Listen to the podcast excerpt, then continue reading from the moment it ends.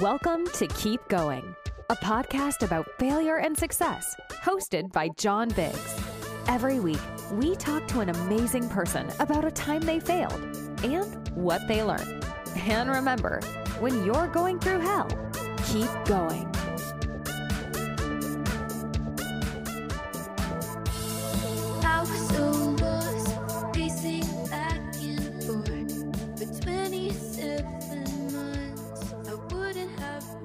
Welcome back to Keep Going, a podcast about success and failure. I'm John Biggs.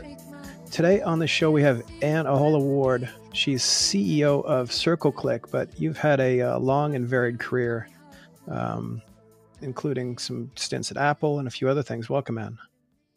Thank you so much for having me today. It's nice speaking with you. so, uh, so you had uh, you, you've been in software for a while. You've been building for a while, and I think when we talked about this, I think you had a you had quite a bit of uh, quite a bit of or quite a few things that you wanted to talk about in terms of um, in terms of failure. Yes. Well, I think as as women in tech, we're sort of wired to not ever admit any kind of weakness or failure. But I actually have built failure into my own profession. Um, it's part of what I do in growth science and in growing startups. Quick recognition of failure is what allows for success. And and when I've seen founders hide it or CMOs hide it, that's often where things have gone wrong because we stop looking at data and we start thinking we know better. And that happens more often than you'd think in this world where we have all this information available to us all the time. Um, but I really was thinking about, you know, what are the big, more interesting failures, not the like day to day, oops, we, this campaign didn't go well type failures, Mhm. you know? Um, and I would say for me personally, I think the biggest success and failure of my career were all in like wrapped up in one. Um, I don't know. Do you remember a startup in Silicon Valley called Upload VR? Yeah, I think so. Yes. So I was, I don't talk about this a lot publicly, but I was there. um, SEO at my agency. We had some of the fastest gains that we'd ever had in our career, uh, all of our careers, you know, thousand percent growth SEO wise. You know, this was early days of Apple News and, you know, other things we were submitting them for, just getting crazy traffic. And then I was part of that success. I did all the numbers that got them their Series A. And so I was very close with this client and I saw them as, you know, my little proteges. They were, you know, I used to call one of them uh, the Wonderkind because I just saw so much potential in them and they they respected me and I loved them and it just was one of those relationships where you're just high-fiving the whole time because you're just Mhm. nailing. And about 15 seconds before Me Too, the company was sued by a former employee for sexual harassment. And I saw the splash on all the pubs. And my first thought was, oh God, how are they? And, you know, because I have a personal relationship, I care about these guys. And so I call, and, you know, the founder that I, I won't name names, but the one I spoke to couldn't even, he couldn't make full sentences. He was just sort of like, obviously in a state of shock, obviously, you know, couldn't even handle what was happening and just was overwhelmed. And I was like, it's okay. I'm going to come see you. We're going to sit down, you know. And at that time, I was going through a transition myself. I had finished my book. I wrote an O'Reilly book in 2017 called The SEO Battlefield, which was a goal of mine that I'd had for a long time, which was to write an O'Reilly book specifically. Uh, because O'Reilly books are what got my start in tech hmm um, reading those books is how I taught myself to code and and you know was my first job as a developer was translating those books from Quark to PageMaker to HTML uh, for a startup years ago in the dot com boom. So I had a I'd hit that note in my career.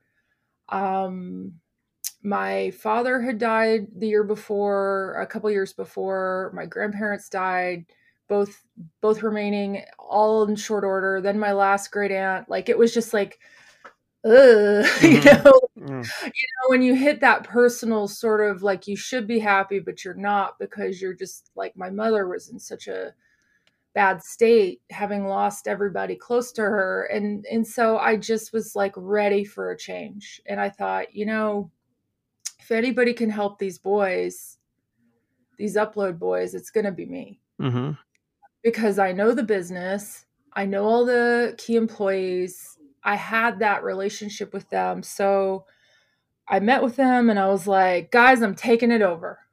I'm doing it. I, I'm going to come in and I'm going to save this company. And I did.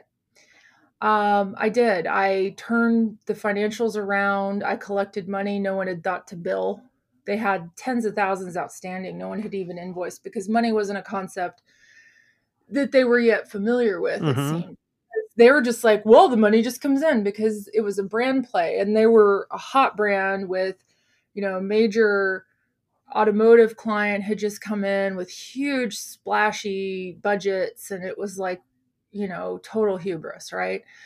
And so I go in and I do everything that you should do. I, I got the staff to come back from a mutiny, which rightfully so. They wanted to see change. They wanted some changes in the culture and and you know one by one i got them to all come back to work or decide to leave and work was happening you know the tenants were th- there was a co-working spaces as well but the tenants in san francisco weren't really coming back but they were in la you know we were collecting rents things that hadn't been done. So financially on paper i'd saved the company. But what i failed to do was take the temperature of the community because Mhm. i was i was so focused on and i gave myself my own title. Um it was coo and when the lawsuit settled the discussion was well you're going to take over as ceo or president whichever title. I was supposed to when the suit settled i was to run it. And so to me it didn't matter. I knew i was in charge. I knew that i was running the show. They were you know working closely with me but day to day i was making all the important calls and i knew it. But the community did not see what they had done. They didn't see them paying for what they'd done. They Mhm. didn't know the personal cost that these two had you know the ceo and president had felt as a result of all of this public scrutiny all of this you know controversy. None of them nobody on the outside understood what was happening on the inside. And so you know the expected gesture was that they stepped down. What people don't know is that they were being told by counsel if you step down you'll look guilty hmm and so even when the suit settled and it didn't matter, they couldn't give it up. And so I didn't care because I knew the truth, but the community cared more than I ever knew and understood. And then more women started coming forward to me and telling me different stories. And I'm not going to comment about the lawsuit or the nature of it or the person that filed it, but I knew the full story and I was comfortable enough going in there, is all I'll say, because I will not speak negatively about a woman, especially a woman who speaks out. I don't think that that's appropriate, but I will say that I thought I had the information. hmm But then as I was announced publicly, we did our, you know, the first wave of press came through, you know, Lucas Matney and um, Jon Shieber over at TechCrunch wrote it up. And there was other, you know, there were other pieces of coverage coming in like, oh, there's this woman, but the guys are still there. And so I failed to realize how important pushing for that CEO role was, Mhm. even though I was essentially acting as CEO. So the investors were talking to me. Like it, it wasn't something I was worried about, but I think I should have been looking back because this was, like I said, 10 seconds before Me Too. And so that that tension was rising. And the expected thing was to fall on one sword at that point in time, which they should have done. And so after the suit was settled, after, you know, we got things, you know, we got some emergency funding, uh, we got everything sort of was starting to turn around. It just became clearer and clearer that I didn't know about all the shenanigans that had happened, all the upset women. I didn't know, and and I talked to them Mm-hmm. one one by one privately, and the picture started to build. And then I said to the guys, like, "Look, you you really do have to step down here. You know that, right?" Like we agreed, and so this went on for a few months, and you know, then they invited um, Scoble in. You know, Oh, God. Yeah, well, he was an advisor. Mm-hmm. And I had my own sort of reckoning about things that had happened there. And it just became too much. And so I started to get harassing messages uh, from uh, mostly women. Uh, found my cell phone number, were hitting me up on Facebook, telling me what a piece of crap I was for taking over this startup and how did I not know how horrible they were. And I started getting online bullied basically. Uh, and some people got my actual cell phone and were calling me saying, What's wrong with you? Why are you in there? And it was just like, Whoa. And I, I said to them, like, I gave them multiple shots at it. Like, we, I need you to step down, or I, I have to step into this role, or I can't do this. And it was like they didn't hear me. Mm-hmm. And so I started to lose vision in my left eye and um, went and had a scan of my brain. And the neurologist was basically like, I can put you on medicine, but I'm going to tell you right now that if you do not immediately reduce your stress, you could lose your vision. Hmm. And being wheeled in, being wheeled into that MRI, I was like, I'm done. you know, I was like, okay, I I didn't want to admit failure, but there's no way as COO that anyone is ever in the this community, which was very tight knit at the time, and still is in certain pockets of it. You know, VR for sure is, AR less so, I think, but but they're all kind of blend together at this point. But um, at that time, it just was clear I wasn't going to be accepted, and I I didn't factor in all these other things that I didn't know or that I didn't know everything. I, I was so sure based on my own experience how those two were, but I had to ultimately make a choice for my health. And as I sat down with Laurie Segall to do the CNN interview after I left, I, I believe it was like that day or the next day, the first woman came out about Scoble. Mm-hmm.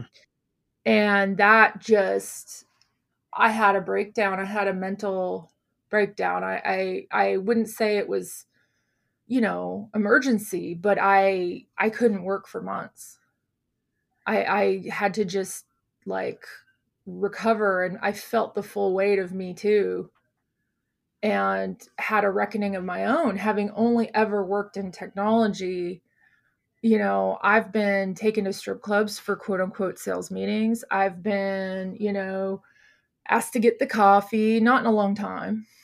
Uh, that happened in texas actually not in before i got to silicon valley but you know everything that i'd gone through a lot of women in that time we just sort of all knew but we you know there were whispers about people like scoble there were whispers so everyone kind of knew the story but it was like oh we all know and so all i could do was just sort of take in the information once the press sort of dropped off i was able to start focusing on recovery and then around the holidays i decided okay i got to get through this i got to you know i've had my rest because i didn't sleep for six months Mhm. you know like i was working 14 18 hour days every day for sometimes weekends for months. And so i decided it's time you know i want to talk to some of these women who were loud voices against me and i want to understand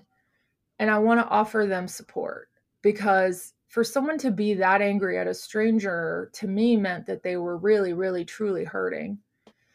And so i put a call out into some of these vr groups you know um, on facebook and other social media channels. And i said does anybody need some help? Does anyone need to talk? And so i talked to in about six weeks time i think i talked to like 30 i want to say at least it was definitely more than 20 like 20 20 to 30 women i had conversations with. And some were just sort of looky loos like why'd you do it?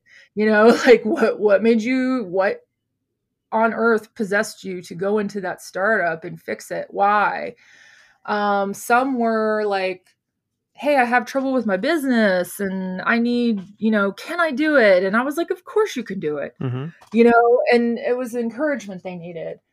But then a few of them were like i saw what you did. I really appreciate what you tried to do to save that company you know some thanked me very few but but you know in that point you're just feeling like such a you're mired in your own failure but that is ultimately what pulled me out of it was talking to these women and i would say a handful of them i am still friends with today. Um, i actually gained more through offering to help than hmm. time and energy it took me. And that was what brought me out of this just nuclear funk of public scrutiny me too and processing all of the horrible things that had happened to me in my career that i wouldn't admit to myself that had happened. So i turned that failure into growth. And because of that i became stronger and became a stronger advocate for women. I wouldn't call myself a social justice warrior but I would say I'm definitely someone who actively, you know, mentors, helps, and supports women, uh, my fellow women in tech, because I think there has to be a way forward. And so after doing CNN, that's when I decided, you know, I'm not letting the, you know, who's of Silicon Valley be the voice anymore. And so my, what came out of that is that I hired a publicist and I started doing uh, technology based TV segments. And I think this past week I did number 78 or 79 um, since 2017. So my form of revenge was to help sort sort people's minds or not sort that's the wrong word um to help people see that technology experts can absolutely be women hmm that that's a normal thing. And so that's why I do it. That's why I've gotten up at 5 a.m. At, on Easter and driven to Sacramento to talk about memes. That's why I, you know, so that that is what came out of it for me was that I needed to use my voice to educate. And so ultimately, I think not being successful at that startup led me further and lifted me further in my career because I recognized it and I knew I could never take on something in that way again. Um, I've done other takeovers, but not like that, hmm nor would I. So I think I'm interested in I'm interested in the um, the before and after, right? You use I. it's almost as if there were two different Silicon Valleys, and I mean we could argue that there's two different worlds uh, before and after Me Too. Um, you didn't you didn't see the you didn't see the rot uh, in this place specifically um, until until it was exposed to a degree that that just made it unconscionable to support. What, what do you what do you recommend to people in that position where they're working at a place that may have a that may have a I don't know deeply toxic work culture, deeply call toxic regular culture. Uh, how do you how do you thread that needle when you don't like where you are, uh, but you have no choice but to stay there, or you feel that you have no choice but to stay there? Right. I after going public, being there, I felt I couldn't leave Mhm. because I I major reason I did it was the team. I loved that team.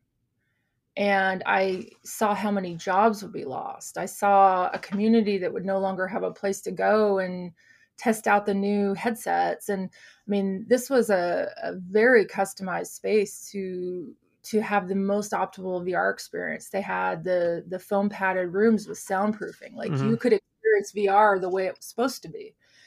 And there were artists and creative folks, all kinds of amazing people that I all I could think about was them, but ultimately what it came down to was my physical health. And so I think if you if it's a temporary thing and you know you think that management is aware or HR is if you think there's a chance for change, that's one thing.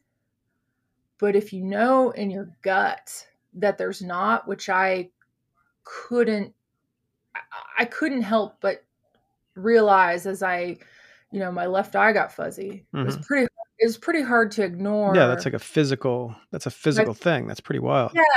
Yeah, and that's actually in HBO Sil- Silicon Valley, which I couldn't watch after season 2 because it was too realistic. Mm-hmm. Uh, but that happened to the founder in that show, and I remember seeing it and going, ha ha ha, and then it was like, oh, that's real. But but so I would say if you know that you cannot affect change, you have got to get out of there. There are always other jobs. Mm-hmm. There are always other opportunities. Even if you have a contract, you could break a contract. You've got allies, you've got things that are working for you and things that are not and you have to leverage those that are or talk to a competitor or get creative but there is absolutely no job in the world that is worth taking a toll on your physical health. And it's only happened, I'd say once or twice since, but I have, I will have this issue for life. Mm-hmm. If I overdo it, I, I start to see the signs and feel it. And so it, it's a real thing. And, and you have to live with the stress that you, you let your body go through. And there's no job in the world that's worth it. I don't care how much you're being paid.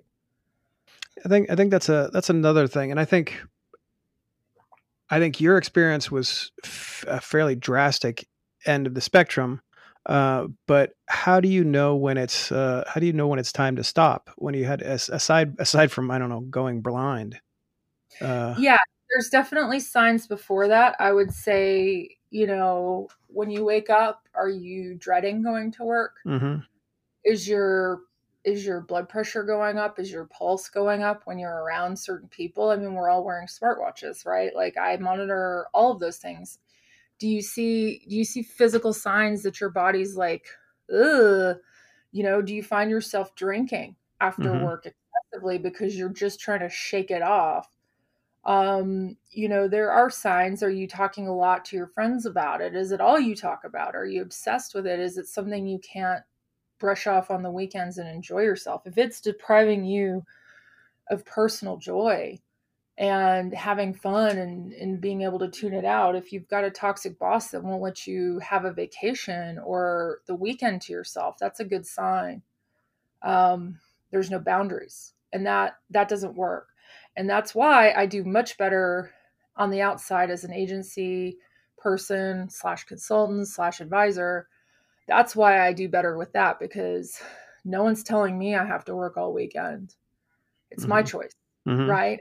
So I think I think most people who are in these situations have some idea, but I think San Francisco sort of values suffering to some degree as a sign of dedication, as a sign of, you know, a founder doing their job and that doesn't really have to be the case. Some of the greatest successes i have been a part of have been with ceos that know how to take a vacation and let their staff do the same mm-hmm. yeah i think that's an interesting point like the, the, the love of suffering which is uh which i think is i think it's accurate in a lot of uh in a lot of situations huh yeah i've seen it i've seen too much of it to know that i i'm not that's not who I that's not my part to play in growing startups. My part to play is being the calm, measured voice of experience that is going to use data to help you grow. Like that is my role to play, not in the trenches, you know, working through the holidays. Mm-hmm. All right, I love it. I like the uh I like the uh the, the refusal to uh to give in to uh the horror uh, but unfortunately, it, it, took it took a minute, right, to uh, to to realize that that was the kind of that was had that had that's the way things had to be. Right, right. I mean, I I paid the price. I you know my friendship suffered, and you know my marriage was you know my husband was just like it got to the point I would come home from upload get into bed and he would just whatever weird thing he'd ordered for dinner, you know, like Oh man. pizza, whatever, he'd come and bring me pizza in bed because otherwise I would just want to go to sleep. So he he was about as supportive as a human can be of me, but I know that on some level he was just like, why? Why are you doing this? um, but I appreciated that. And he's ultimately, you know, my person. So he's the one who got me through it. But I, I do think that helped me get through it. But I think people don't need to go through that. I, I think Silicon Valley was 10 years there was the most amazing time in my career. I had so much growth and I, I won't panic for that reason. People who leave San Francisco love dogging on it. hmm Uh, and I refused to do that when I left. I just left and said, Hey, I left. Um, because it gave me so much and I, I still miss it, but I miss it five years ago. I don't miss it three years ago. Yeah. um, yeah. Interesting. Where wait, where can people uh see some of your work? Well, I am all over all the socials, obviously. My personal site is annebot.com, A N N E B O T. That's where you can find my podcast and TV appearances. All right, super. And thank you for joining this. This has been a uh this is quite a tale.